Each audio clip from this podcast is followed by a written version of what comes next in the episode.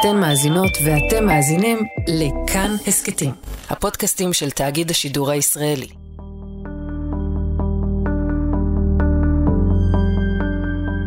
בתחילת השבוע, כשהאבק שקע מעט מההפגנות הסוערות, כינס ראש הממשלה נתניהו מסיבת עיתונאים בנושא הקמת תשתית רכבת מהירה מדן ועד אילת, ולא שכח לציין עוד יעד אחד. בעתיד אנחנו נוכל גם להעביר מטעני סחורות ברכבת מאילת לנמלים שלנו בים התיכון, ונוכל גם לחבר את ישראל ברכבת לסעודיה וחצי האי ערב.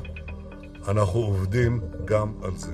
וזה היה למעשה הנושא החשוב ביותר שהציב ראש הממשלה בראש סדר העדיפויות של הממשלה הזו, עוד לפני מסיבת העיתונאים של יריב לוין על הרפורמה המשפטית. והדבר הרביעי, ואני מאמין שגם הוא בהישג יד, להרחיב באופן דרמטי את מעגל השלום. זה היה בישיבת הממשלה הראשונה של ממשלת נתניהו השישית. ראש הממשלה, שאך זה נכנס למקום המוכר לו כל כך, הודיע, נורמליזציה עם סעודיה הוא הנושא המרכזי המדיני החשוב ביותר. אבל אז באה הרפורמה של לוין, וכל סדר היום הישראלי וגם הבינלאומי כלפי ישראל השתנה ומבחינתו של נתניהו אולי השתבש. President Biden has publicly and privately expressed his views that major changes in a democracy should uh, be, if they're going to be enduring, must have as broad a consensus as possible. It was unfortunate that the vote today took place with the slimmest possible majority. הסכם נורמליזציה עם סעודיה אינו רק עניין ישראלי, מעורבים פה גם אינטרסים אמריקניים. The United States has a real national security interest in promoting normalization between Israel and Saudi Arabia. לג'ו ביידן חשוב להראות שלא רק קודמו בתפקיד ומי שמתמודד מולו שוב, דונלד טראמפ, יודע להביא להסכמים בין ישראל לבין מדינות ערב. גם הוא יכול, ויותר מזה, חשוב לו להראות שארצות הברית לא מתרחקת מכל מה שקשור למזרח התיכון ובזירה מול איראן. אז כמה אנחנו קרובים להסכם כזה?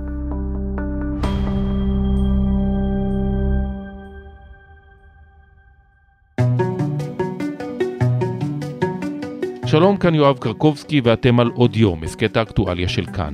היום נבחן את האינטרסים מול המחירים שארצות הברית, סעודיה וישראל מוכנות לשלם על מנת לכתוב עוד עמוד משמעותי בהיסטוריה של המזרח התיכון.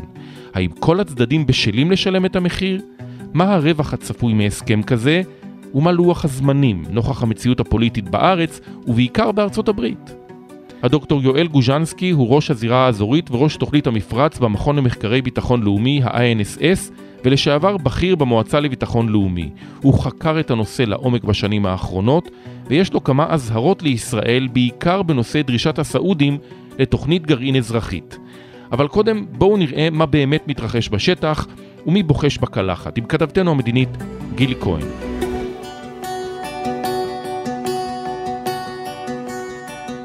שלום גילי כהן. שלום יואב. נראה שהממשל של ביידן עובד באופן נמרץ אה, לקדם הסכם נורמליזציה בין ישראל לבין סעודיה. מה האינדיקציות שמראות לנו בעצם שזה המצב? קודם כל אני חושבת שרצף הביקורים של בכירים אמריקנים בסעודיה בעת האחרונה, ג'ייק סלוון הוא מחזיק התיק, אפשר לומר, הוא היועץ לביטחון לאומי של ארצות הברית, והוא למעשה איש הקשר של הממשל האמריקני אל הסוגיה הזו. הסעודית, אבל כשהוא מגיע לסעודיה, כדאי לומר את זה ביושר, הוא לא בא לדבר רק על ישראל. יש עוד כל מיני דברים שמעניינים את האמריקנים. לא רק בסוגיות uh, ביטחון, גם בסוגיות אנרגיה, ולכן לפעמים נלווה לו גם uh, עמוס הוכשטיין, שהוא שליח הממשל uh, לנושא אנרגיה, דמות שאני חושבת שהמאזינים שלנו זוכרים מסוגיית הסכם הגז מול לבנון. ובשורה התחתונה, הממשל בחודשים האחרונים אה, מקיים יותר ויותר אה, פגישות בין בכירים אמריקנים לבין בכירים סעודים. אחרי המפגש האחרון שהיה בשבוע שעבר, גם יצא בניו יורק טיימס, גם יצא אה, אצל תומאס פרידמן, שורה של דיווחים שפיזרו אופטימיות יחסית, והאמת שגם שמעתי את זה מגורמים ישראלים שאמרו, רצף הביקורים מעיד על איזושהי תקווה לקדמה. אבל באותה נשימה, לפחות ב, אה, ממה שאני שומעת מגורמים אה, ישראלים, פקידים בשירות הציבורי וחלקם אה, חלק מהממשלה הנוכחית, אומרים, זה אכן נראה מבטיח, יש תקווה, אבל הדרך עוד ארוכה. והאמת שהמסר הזה, יואב, לא שונה ממה ששמענו כל העת האחרונה. כלומר, כן יש על מה לדבר, כן יש אפשרויות, כן יש התפתחות, אבל הדרך אה, היא, היא לא כזו פשוטה, ואם אתה רוצה אז גם נסביר, כי זה, זה באמת סוגיה סופר סבוכה, שנדמה לי שכל אחד צריך לעשות בה ויתורים משמעותיים, וגם אז צריך, אתה יודע, שזה ייפול בדיוק ברגע הנכון ובזמן הנכון, כדי שזה באמת יעבור ויקרה. אבל מה האינטרס האמריקני לקדם נורמליזציה דווקא בין ישראל לבין סעודיה? אז תראה, ממשל ביידן מחפש לעצמו איזשהו הישג במדיניות החוץ. עכשיו, זו אמירה שקל להגיד אותה, אבל בתכלס, אם בוחנים, אתה יודע, הממשל אה, מסתכל אה, לקראת אה, בחירות נובמבר 2024, בעיקר כרגע מדבר כלכלה, כלכלה אמריקנית, כלכלה אמריקנית, כלכלה אמריקנית. לסעודים יש קשר לכלכלה האמריקנית, כלומר, ככל שהיחסים בין ארצות הברית לבין סעודיה יהיו טובים יותר, יש לזה השפעה מטבה עם העלויות של הגז והנפט ודברים נוספים בארצות הברית. אבל נשים את זה שנייה בצד. מבחינה בינלאומית, אחת ההתחייבויות הכי משמעותיות של ביידן היו לחזור להסכם הגרעין, הסכם הגרעין עם איראן. זה לא קרה וזה כנראה גם לא יקרה. ובמישור הבינלאומי, אתה יודע, הוא מתמודד עם המלחמה באוקראינה, אה, יש ביקורת על כך שהוא לא מספיק אקטיבי או כן מספיק אקטיבי. הסוגיה הסעודית, אגב, גם היא, גם אם אה, אה, ביידן יצליח, גם זה הוא יספוג ביקורת, בעיקר מהמחוזות שלו, מהמפלגה הדמוקרטית, כי יהיה לזה תג מחיר מאוד גבוה. חוץ מההכשר שהוא יצטרך לתת למוחמד בן סלמן, ואתה יודע, אנחנו זוכרים כמה... לחיצת יד אגרוף שהוא נתן למוחמד בן סלמן ביולי שנה שעברה, כשהוא הגיע לבקר בסעודיה, כמה היא עשתה רעש, אז הסכם נורמליזציה יהיה הרבה יותר מלחיצת יד אגרוף, כן? ויש uh, uh, מלבד המחיר, ה, איך נאמר, המוסרי של התמודדות עם הכשרת uh, מוחמד בן סלמן והסעודים בכלל, אחרי uh, uh, פרשת חשוקג'י, במדינה שזכויות האדם בה באמת לא מהמשובחות, ואחרי כל זה שדבר כזה יקרה, זה גם דורש מהאמריקנים איזושהי התמודדות פנימית עצמית, וזה לפני שהתחלנו לדבר בכלל על המחירים הביטחוניים, ויש לא מעט כאלה.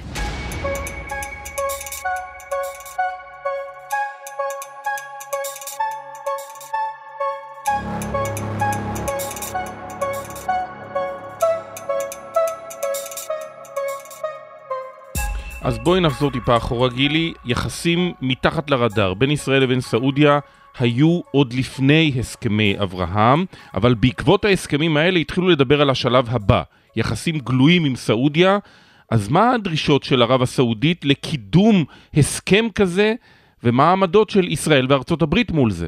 אז בואו נתחיל באמת מהעבר. יחסים לא גלויים בין ישראל ובין סעודיה היו ויהיו. אבל בדרך כלל כשיחסים יוצאים אל האור, והיחסים עם איחוד האמירויות הם דוגמה טובה לכך, מתלווים להם עוד הרבה דברים מעבר. קשרי ביטחון גלויים, זה אומר גם עסקאות נשק יותר גדולות, קשרי תיירות גדולים, זה אומר גם אה, מקור הכנסה.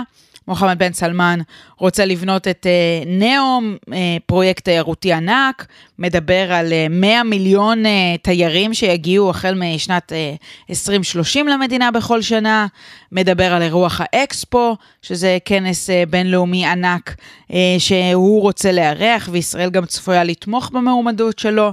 את כל הדברים האלה מוחמד בן סלמן רוצה. אבל הוא רוצה גם הרבה דברים ש...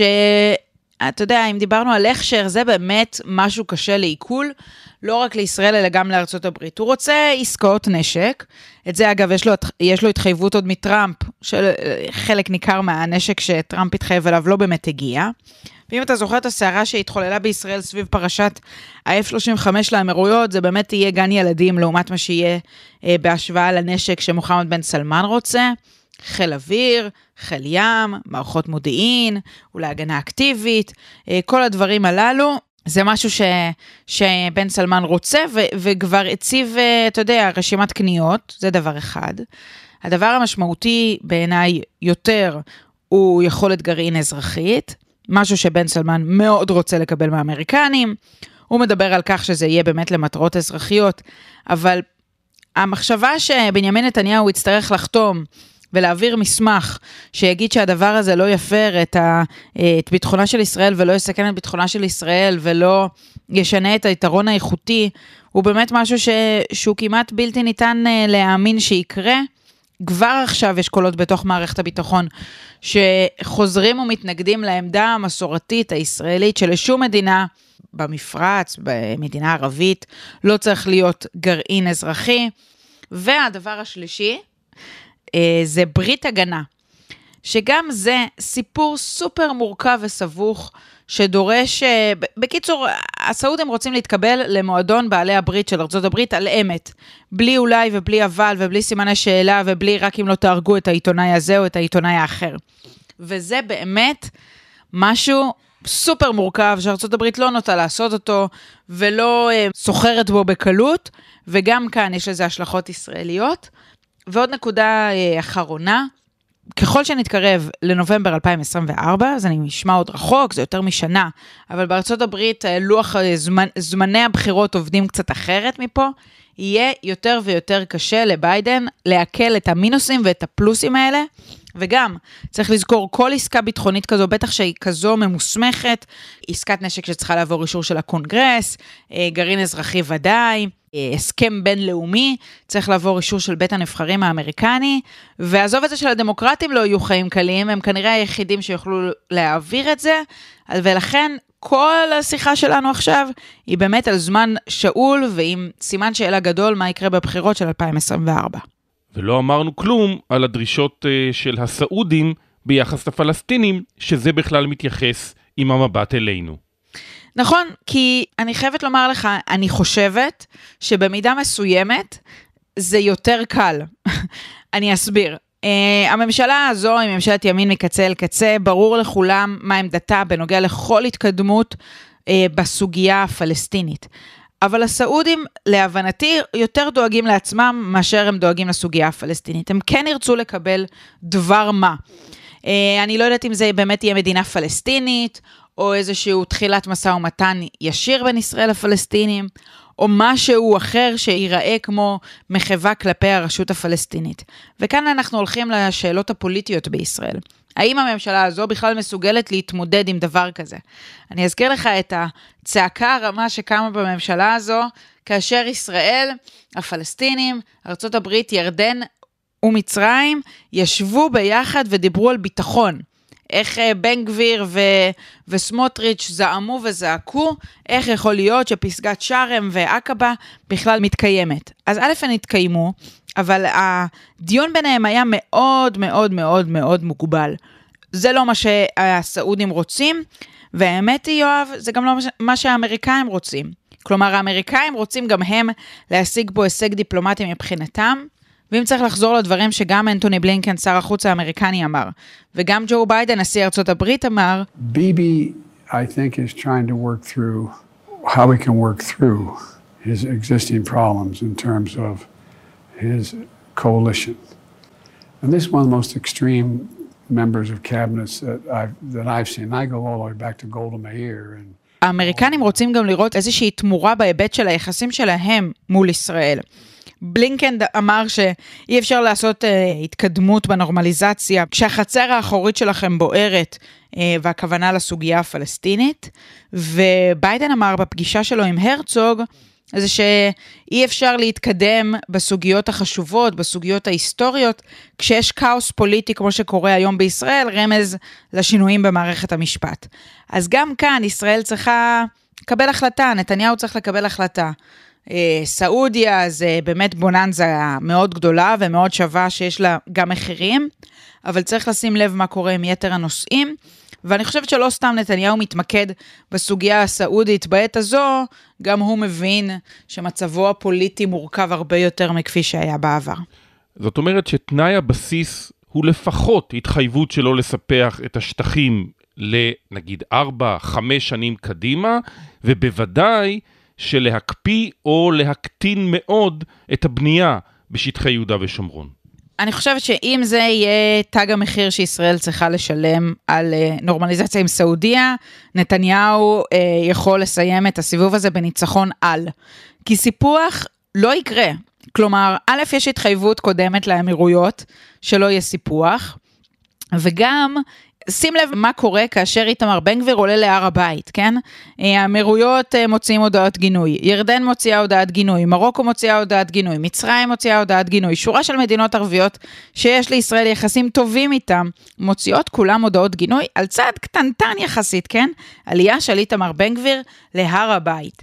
באמת, אם מישהו חושב שאפשר לעשות סיפוח ולחשוב שהיחסים עם האמירויות ובחריין וכולי יישארו כפי שהיו, אז הוא לא חי איתנו. כל העסק הזה של הסכמי אברהם, הם כתנאי לכך שלא יהיה איזושהי אה, התקדמות בסיפוח השטחים ואתה יודע, ועוד לא התחלנו לדבר על סוגיות כמו ICJ, שזה בית הדין הבינלאומי בהאג, והחקירה שבמילא עומדת נגד ישראל בבית הדין הפלילי בהאג. אז אם נתניהו יצליח למכור את העסקה הזו, שהוא מתחייב לעוד איקס שנים שלא יהיה סיפוח, זה באמת מחיר אפסי, כי זו התחייבות שבמידה רבה כבר קיימת, בטח בראייה צופת פני עתיד, בטח בהתחשב בעובדה שיש חקירה בהאג, בטח בהתחשב בזה שישראל שבוע שעבר אמרה לבית הדין הבינלאומי בהאג, כן, אנחנו חושבים שהסוגיה הזאת של הסיפוח, ואם באמת השהות שלנו היום בשטח מהווה סיפוח מתמשך, זה משהו שאנחנו צריכים לפתור בינינו, בין אה, ישראל והפלסטינים, ולא, ולא אתם. אז זה באמת יהיה תג מחיר מאוד מאוד מאוד אפסי ביחס למה שלהערכתי צפוי לקרות באמת.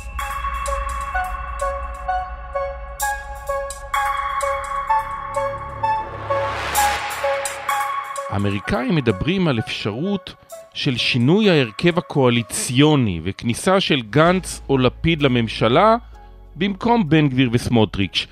במונחים הפוליטיים המקומיים הם מדמיינים, לא? אה, אני לא יודעת אם הם מדמיינים, גם מעניין לראות מה היו התגובות אחרי הדיווח הזה בניו יורק טיימס. לפיד לא רק ששלל את זה, אמר שאיש מהממשל האמריקני לא דיבר איתו על זה. גנץ קצת אמר דברים אחרים, אבל בשורה התחתונה, אני חושבת ש... אה, נודה על האמת, כן? היום קורים בישראל דברים הרבה יותר דרמטיים בראייה הממשית, כן? התוכנית לשינוי מערכת המשפט של נתניהו, ואפשרות כביכול ש... הרי גנץ ולפיד יכולים היום להיכנס לממשלה, כביכול, ולסכל את התוכנית הזו. והיא הרבה יותר ויזבילית, אה, היא הרבה יותר נראית לעין, התוכנית הזו שעברה כבר בחקיקה, אה, לפחות חלקה הראשון, מאשר שלום עם סעודיה. אז אם את זה לפיד וגנץ לא מוכנים אה, לעשות בשביל להיכנס לממשלה, אז אני ממש לא חושבת שהסכם עם סעודיה ישנה את התמונת, אה, תמונת המצב, ואולי כדאי להזכיר, גנץ זוכר מה נתניהו עשה לו עם הסכמי אברהם. הוא לא שוכח שהוא ידע על זה ברגע האחרון, בצורה באמת אה, פוליטית מזוויעה מבחינתו. אה, עשה עליו סיבוב ענק, וגנץ אה, במנצ'יות אה, גנצית כזו לא שבר את הכלים על העניין הזה, למרות שהוא ושר החוץ דאז גבי אשכנזי, אפילו אשכנזי יותר ממנו, מאוד מאוד רצו. גנץ לא רק זוכר את מה שקרה בהסכמי אברהם, גילי, גנץ זוכר שבאופן כללי לשבת עם בנימין נתניהו לאחר שכבר הוא עמד לדין והתחיל המשפט, היה שותף קואליציוני שלו, הוא זוכר את הרמאות הגדולה שהוא עבר מבנימין נתניהו, והעובדה שהלכנו לבחירות רק כדי שלא לקיים את הרוטציה, אני חושב שזה אולי הבסיס המרכזי שבגללו, לא משנה מה האמריקאים ידרשו, מבחינת גנץ, לחזור חזרה לרומן עם בנימין נתניהו ולאבד את התמיכה הציבורית שנושקת ל-30 מנדטים היום בסקרים, אני חושב שהדבר הזה הוא חסר סיכוי פוליטי, חסר התכנות אמיתית, והאמריקאים צריכים אולי קצת אה, לקרוא יותר טורי פרשנות פוליטיים בארץ כדי להבין את הסיטואציה הזאת. אני אגב חושבת, יואב, שבהיבט הזה, יש לי תחושה שזה קצת אה, חוסר הבנה של מה שהאמריקאים ניסו לברר מול גנץ. אני, לדעתי, להערכתי, יותר רצו לשמוע ממנו את עמדותיו הביטחוניות מאשר המשחק הפוליטי הזה, מה יקרה אם. אבל זו הערכתי. לא צריך פרשנות גדולה מדי כדי לקרוא בצורה מאוד ברורה את הדברים שנאמרים מהבית הלבן, כמעט כמו צוות תגובות פוליטי על כל דבר שקורה בממשלת ישראל. הם מאוד לא אוהבים לא את הרפורמה המשפטית, לא את החקיקה, לא את ההפגנות, ובוודאי שלא את היחס כלפי הפלסטינים. אז תסבירי לי איך חוסר השביעות רצון הזה של ביידן מתיישב עם האינטרס הזה מול סעודיה, זה נראה כאילו מוכנים לשלם מחירים מאוד כבדים כדי להגיע לנורמליזציה הזאת, למרות חוסר השביעות מממשלת נתניהו. תראה, אם uh, קושרים את כל, uh, באמת, uh, את כל הקצוות הפתוחים, ממשל ביידן יכול לשחק פה קלף. כביכול, כן? גם לעצור את התוכנית לשינוי מערכת המשפט, אם זה באמת מה שמבחינת האמריקנים ימנע התקדמות בסוגיה הסעודית, ויכול להיות שבכך אה, האמריקנים יצליחו לחלץ מעשה אמ, אמיתי, ממשי, מישראל בסוגיה הפלסטינית, ויכול להיות שהאמריקנים מבינים שזו הדרך להשיג הישגים אל מול הממשלה הזו, באיומים, בסנקציות, בלחץ, בדברים מהסגנון הזה, וזו המוזיקה והרטוריקה שאנחנו שומעים. ועדיין אני אומרת, כל ההתפתחות הזו סביב סעודיה, בהרבה מאוד דברים, היא על קרעי תרנגולת. כי עזוב את זה שזה צריך לקבל אישור מהממשל האמריקני ומהבכירים הסעודים, שלדעתי כל עוד הם מקבלים את מה שהם רוצים, ממש לא אכפת להם. זה גם צריך לעבור אישור של ישראל מבחינת הממסד הביטחוני הישראלי. ואחרי כל זה, לקוות שבית הנבחרים האמריקני יצליח לעשות את הקסם הזה ושזה יחליק לו בגרון. זה ממש ממש ממש לא פשוט, וזה גם ממש ממש ממש כרגע לפחות, לא משהו של uh, מהיום למחר. זה הרבה מאוד פילים שצריכים להפוך אותם לתרנגולות, וזה תהליך uh, שאתה יודע, זה חוקי הטבע והפיזיקה שצריכים להתמודד עם זה. שום uh, טיפול המרה לא יכול להפוך את הפילים האלה לתרנגולות בקלות. גילי כהן, תודה רבה. תודה.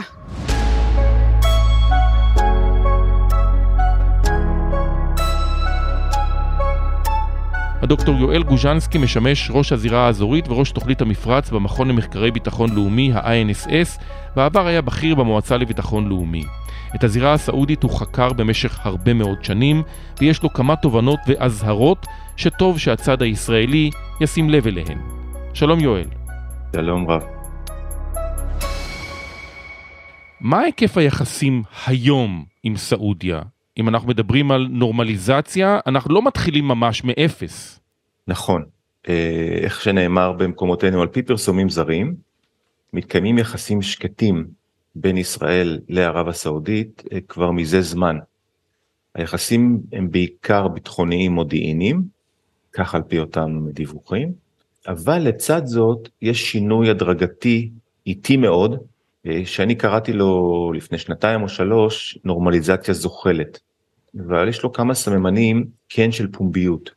ישראלים מפרסמים באתרי אה, חדשות סעודים, ליברמן, אייזנקוט כתבו באילף, שהוא אתר סעודי, אמנם יושב בלונדון, בכירים סעודים לשעבר נפגשים עם בכירים ישראלים לשעבר, טיסות ישראליות עוברות כבר מעל שמי הממלכה, כל מיני דברים uh, כאלה שהם קטנים, אבל הם כן קשורים בסוף לנורמליזציה ולאיזה שהם צעדים בוני אמון מכיוונה של ערב הסעודית, הרי ישראל רוצה הרבה יותר, אבל זה מה שישראל מקבלת. הערכתי בעבר, אני גם חושב שזה נכון היום, שערב הסעודית קיבלה החלטה אסטרטגית לנוע קדימה ולקדם את הקשרים עם ישראל, בתנאים ובנסיבות שנוחים לה. ככל שזה נכון, הנושא הזה לא עומד בראש סדר היום הסעודי. אנחנו צריכים להבין, אנחנו לא עד כדי כך חשובים. יש לה דברים הרבה יותר חשובים אה, על סדר היום. אה, לעומת זאת, ישראל הציבה את זה כיעד הראשון או השני. אם אתם זוכרים את אותו ישיבת ממשלה ראשונה, אלה היו ההכרזות אז. אני לא יודע מה קרה עם זה עד היום. אז בוא נדבר על האינטרסים של הצדדים השונים במשוואה בדרך אה, לנורמליזציה. בוא נתחיל קודם כל, מהו האינטרס הסעודי? שאלה טובה. הוא לא כל כך ברור, לפעמים הוא קצת עמום. אני חושב שהוא לא כל כך קשור לישראל. בדומה מאוד להסכמי השלום שהיו לנו עם ירדן, מצרים וגם עם איחוד האמירויות, בחריין, מרוקו, אה, חמשת הסכמי השלום או הנורמליזציה. גם במקרה הזה, המוטיבציה העיקרית של הסעודים היא ארצות הברית.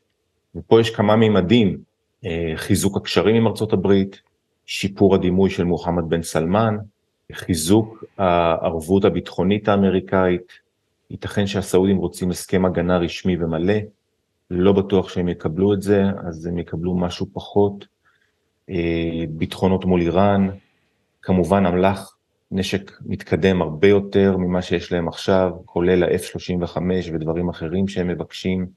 כל מה שהאמירתים ביקשו, תוסיפו קצת, זה מה שהסעודים רוצים, וכמובן הדובדבן של הקצפת, הם רוצים תוכנית גרעין אזרחית ואת היכולת להעשיר אורניום בעצמם ובשטחם. מישראל אין להם כל כך, גם כך הם מקבלים מישראל פחות או יותר את מה שהם רוצים, לא את כל מה שהם רוצים.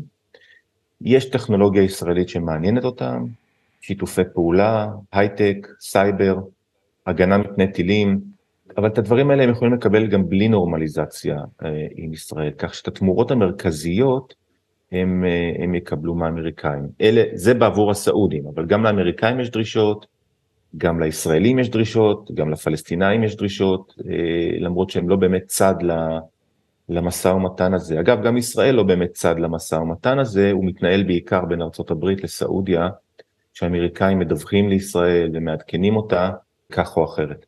העניין הפלסטיני הוא עניין מאוד מעניין. הוא לא היה מאוד דרמטי בכל מה שקשור להסכמי אברהם, למעט דחיית החלום הישראלי לסיפוח אה, השטחים. איפה זה עומד מול הסעודים? השאלה טובה, הסעודים שומרים על עמימות מסוימת ועל כפל לשון אה, בסוגיה הזאת. אה, מחד, בשנים האחרונות יש להם התבטאויות מאוד, אה, בוא נאמר, פוזיטיביות וחיוביות כלפי ישראל. של בן סלמן אפילו עצמו ובפומבי ולא בפומבי הוא אומר אפילו דברים יותר אה, פרגמטיים כלפי ישראל והרבה יותר ארסיים וקשים כלפי הפלסטינים. הנושא הפלסטיני לא מעניין את הסעודים, אפילו יש תיעוב ומיאוס מהנושא הזה, במיוחד מההנהגה הפלסטינית הנוכחית.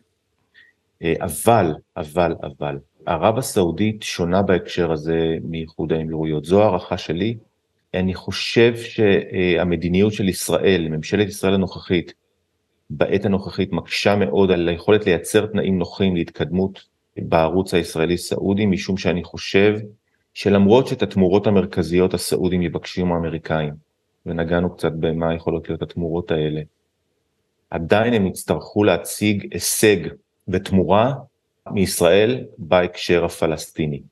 הם לא יכולים לבוא למיליארד וחצי אה, מוסלמים, מדובר פה בשומרת המקומות הקדושים לאסלאם, לא יוכלו לבוא למיליארד וחצי מוסלמים מאינדונזיה ועד מרוקו, ולומר להם הנה עשינו אה, נורמליזציה כזאת או אחרת אגב, היא לא תהיה במודל דומה או זהה להסכמי אברהם, וזנחנו את הנושא הפלסטיני, זה לא, זה לא יקרה.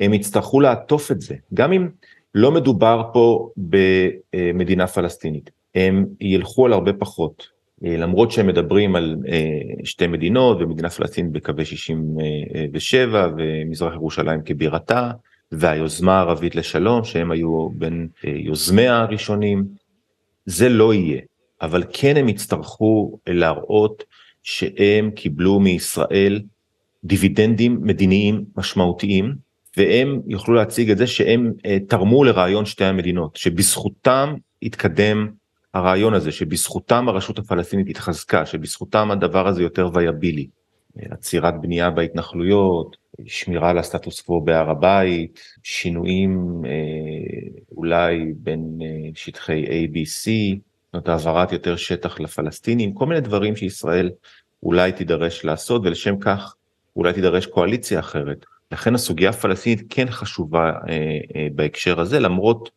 טענות שונות בצד הישראלי ובמקומות אחרים שאומרים אה כל מה שחשוב זה רק מה שהם יקבלו האמריקאים. לא הם רוצים גם וגם. וככל שאנחנו ישראל מאז כינון הממשלה הנוכחית כל הזמן שרים ראש הממשלה עצמו מדברים על כמה חשוב כמה ישראל רוצה שלום עם ערב הסעודית וכו' וכו'. כשאתה עושה את זה אתה רק מעלה את המחיר של הצד השני. הסעודים יושבים בנחת על הכיסא רואים איך אנחנו והאמריקאים מתפתלים ורק מעלים את הדרישות שלהם, רק מעלים את המחיר שלהם, זו לא דרך להתנהל במשא ומתן. אז מה האינטרס הזה של נתניהו? למה נתניהו נושא את דגל סעודיה כל כך גבוה?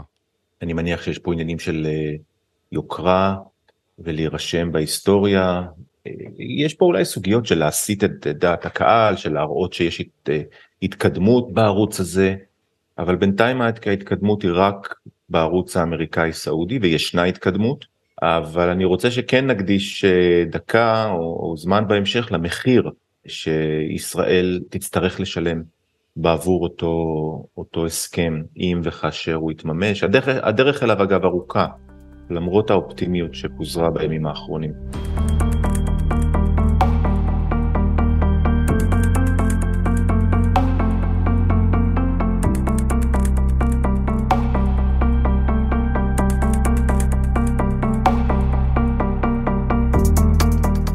אז בואו נדבר עכשיו באמת על המחיר.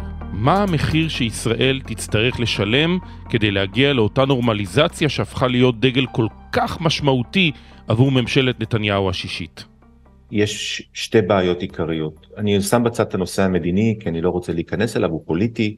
שני הנושאים המטרידים ביותר שלדעתי הם קודם כל נושא הנשק המאוד איכותי שהסעודים מבקשים, ועלול לשחוק עוד את היתרון הצבאי האיכותי הישראלי באזור. זה נושא מאוד משמעותי, כי הם יבקשו אמל"ח מאוד מתקדם מהאמריקאים, שאני יכול רק לדמיין שה-F-35 נמצא שם, ואולי נמצאים שם עוד כל מיני דברים שיכולים מאוד להטריד את ישראל. ויש פה דו שיח עדין מול הממשל האמריקאי, איזה פיצוי ישראל תבקש אם באמת האמריקאים ילכו לכיוון עסקה כזאת. אבל הנושא היותר מטריד אולי, הוא הנושא של תוכנית הגרעין שהסעודים מבקשים. ופה יש לי גם נגיעה אישית בנושא, כי אני עוסק בו הרבה מאוד שנים, בנושא הגרעיני הסעודי. אני מאוד מוטרד מהדבר הזה, ולו בגלל שהסעודים יש להם עבר מאוד מפוקפק בתחום הגרעיני ובתחום של הטילים, קשרים אסטרטגיים גם עם סין וגם עם פקיסטן ואולי גם עם צפון קוריאה בהקשר הזה. הידיים שלהם לא נקיות, הם במשך השנים הסתירו, לא חשפו, לא היו שקופים לגבי מה שהם עושים בתחום הזה. הם מצאו לפתע לפני כמה שנים מרבצי אורניום מאוד משמעותיים, הם אומרים הנה יש לנו אורניום באדמה, אנחנו רוצים לאבד אותו, ואחר כך אה, גם להעשיר אורניום כדי לתדלק את הכורים שאנחנו נבנה בשטחנו, הם רוצים תוכנית גרעין מאוד גדולה. אה, כמובן שהם אומרים שזו תוכנית אה, גרעין אזרחית, אבל יש לי את הספקות שלי ואת החששות שלי, וגם לישראל צריכים להיות אותם ספקות וחששות.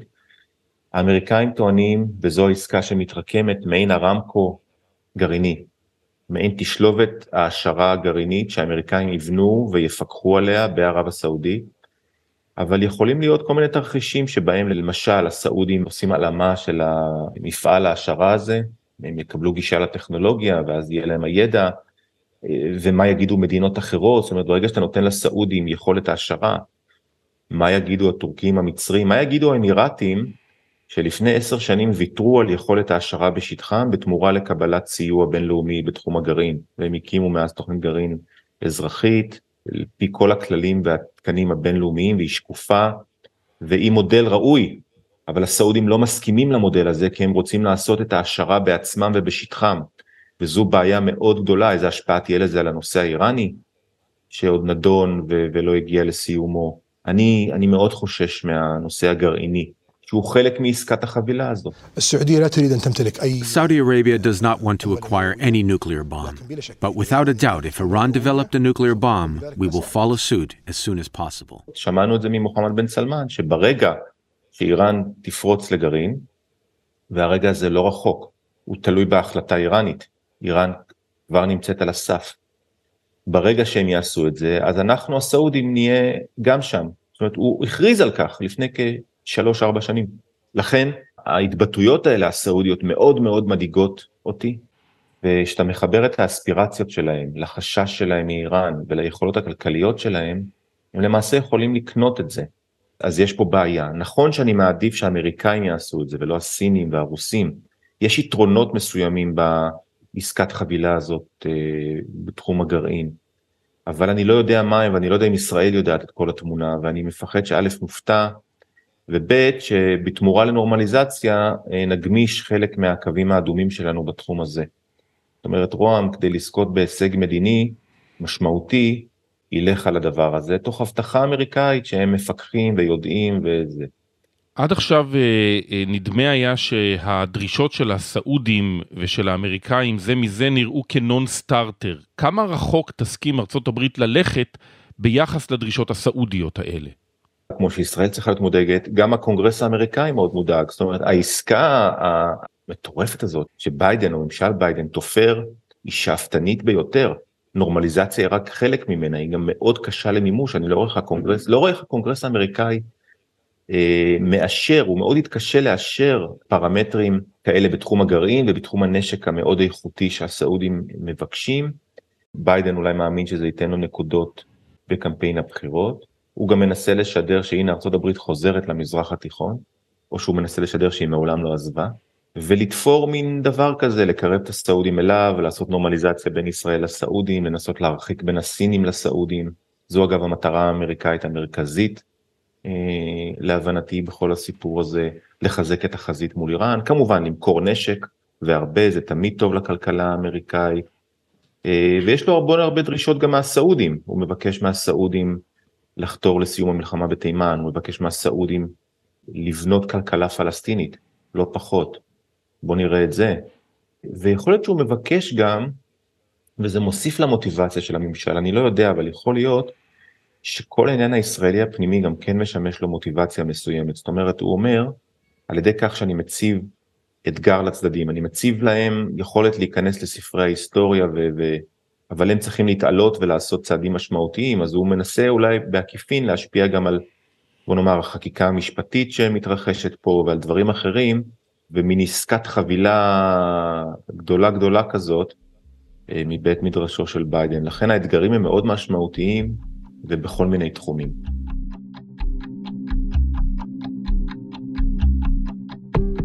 הדוקטור יואל גוז'נסקי, תודה רבה לך. תודה, תודה לכם. האזנתם לעוד יום, עורך דניאל אופיר, עיצוב קול ומיקס אלעד זוהר, ביצוע טכני תמיר צוברי, בצוות האורחים יותם רוזנבלד. היה לכם מעניין? שתפו את הפרק בכל הכוח. אם אתם מאזינים לנו בספוטיפיי או באפל פודקאסט, נשמח אם תפנקו בדירוג גבוה.